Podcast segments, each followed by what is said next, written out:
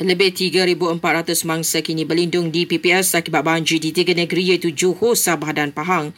Johor mencatatkan angka tertinggi menyaksikan lebih tiga ribu tiga ratus penduduk terpaksa berlindung di P P S. Menurut laporan, tiga sungai iaitu dua di Segamat dan satu di Keluang kini merekodkan bacaan pada paras bahaya.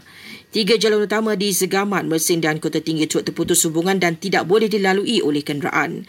Sementara itu di Sabah, dua P P S dibuka di Beluran bagi memberi pelindungan kepada hampir sembilan puluh mangsa. Manakala Rompin Pahang mencatatkan tujuh mangsa bencana alam itu.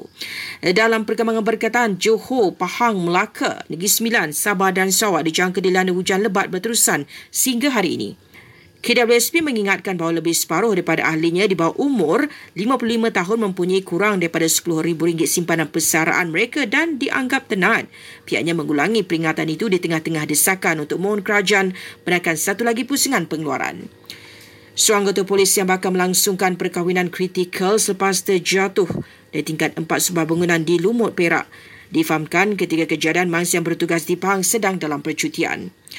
Kementerian Komunikasi dan Digital rancang menjadikan Jabatan Perlindungan Data Peribadi sebagai jabatan berkanun agar lebih berkesan tangani isu kebocoran data peribadi rakyat.